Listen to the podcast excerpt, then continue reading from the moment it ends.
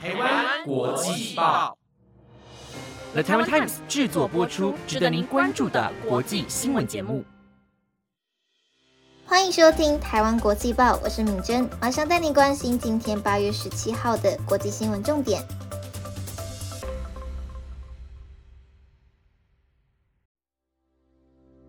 各位听众朋友们，晚安！马上带您关心今天的新闻重点，包括。金砖峰会将登场，巴西盼制定纳入新成员标准。大英博物馆珍宝失窃损毁，官方报警开除员工。夏威夷野火累积一百零六死，拜登下周会携妻前往看灾慰问。十外国人疑涉洗钱在新加坡被捕，涉案金额约两百亿元。普京将出席“一带一路”峰会，德意法领袖未获邀，避免尴尬。那如果你对今天的新闻有兴趣的话，就请你继续收听下去吧。首先，第一则新闻带您关心的是，金砖峰会将登场，巴西判制定纳入新成员标准。金砖国家峰会二十二号至二十四号将于南非首都约翰尼斯举办。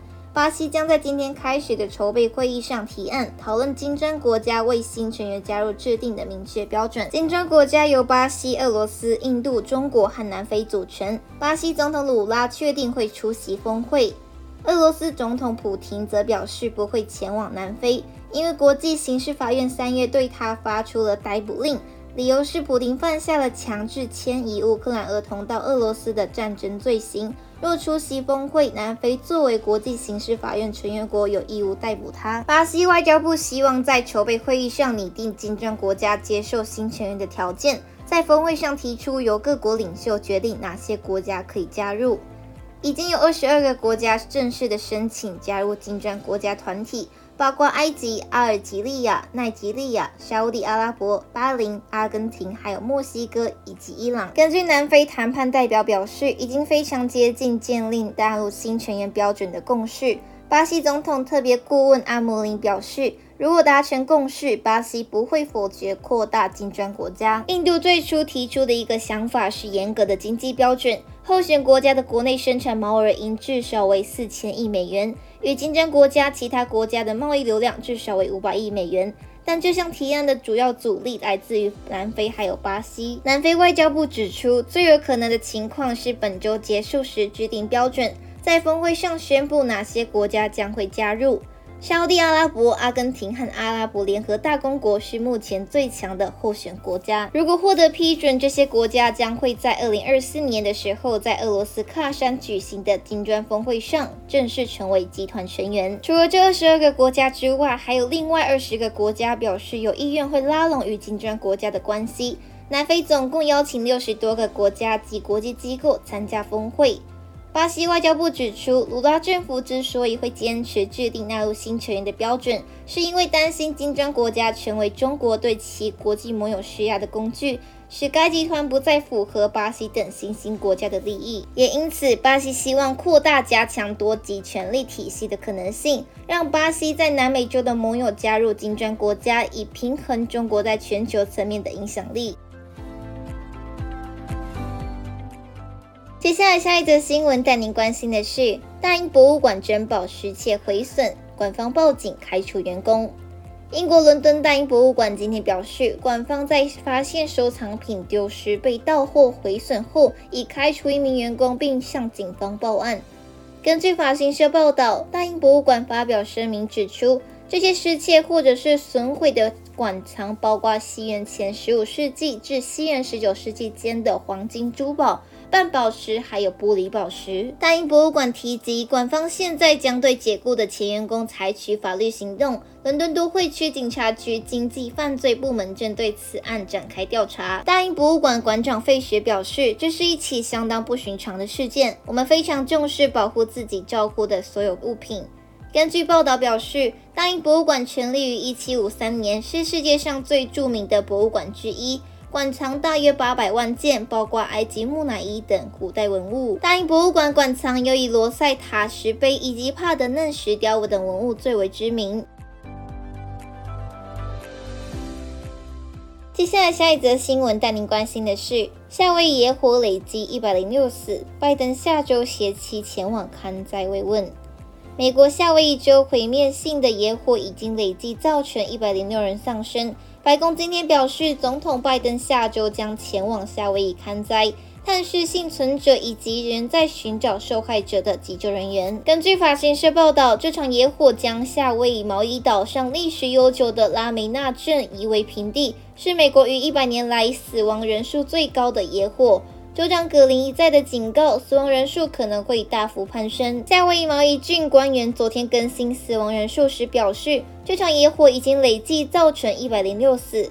格林指出，已派受过训练的巡尸犬搜寻逾四分之一的灾区。白宫今天发表声明，宣布拜登以及第一夫人吉尔二十一日将赴毛伊岛会见急救人员、幸存者、联邦官员、州官员以及地方官员。接下来，下一则新闻带您关心的是：十外国人疑涉洗钱在新加坡被捕，涉案金额约两百亿元。新加坡警方今晚表示，十名外国人疑似涉及伪造文书以及洗钱等罪行被捕，且将被起诉。涉案财物总值约新币十亿元，约新台币两百三十五亿元。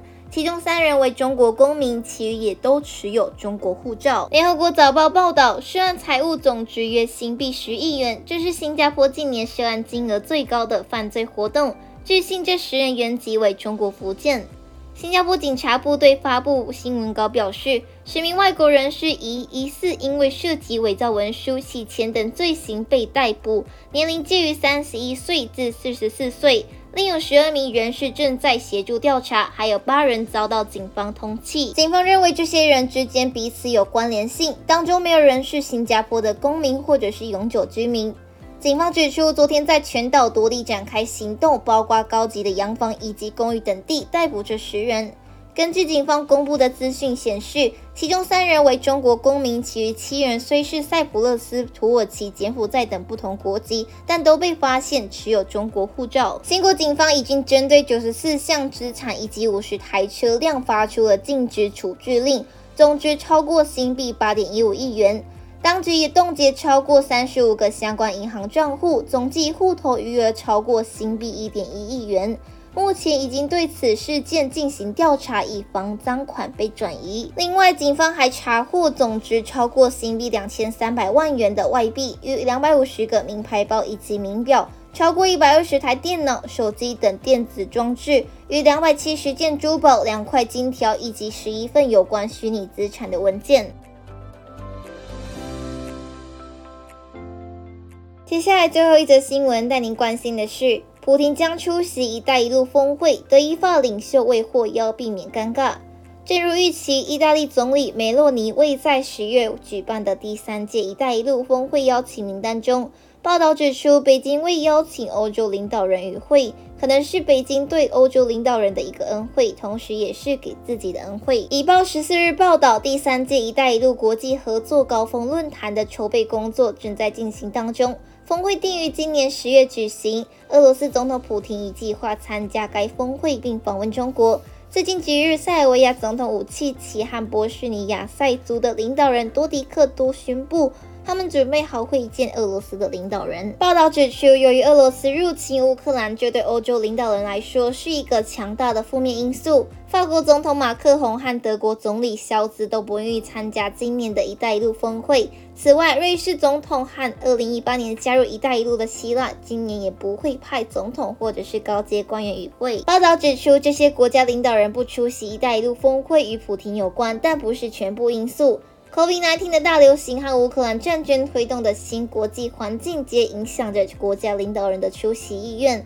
报道指出，美国智库荣鼎集团中国事务资深顾问巴尔金表示，过去几年欧洲国家多以开放的态度来看待“一带一路”的倡议，现在人们的看法已经发生转变。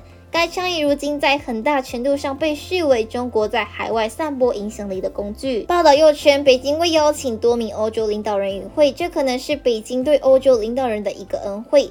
我们又没邀请你，所以你不必在普京在场的情况下拒绝。且考虑到巴尔金的观察，以及现今中国共产党在经济和政治如此复杂的时刻中对内外发出团结力量信号的重要性。这也可能是北京对自己的一个恩惠。报道指出，考虑到二零一九年备忘录做出决定的最后期限即将到来，意大利正在寻找时间和方式宣布不再续签“一带一路”。并着手安排梅洛尼访问北京的外交工作，因此意大利采取了特殊立场，且意大利和中国也似乎都没有兴趣可以宣传是否参加“一带一路”峰会。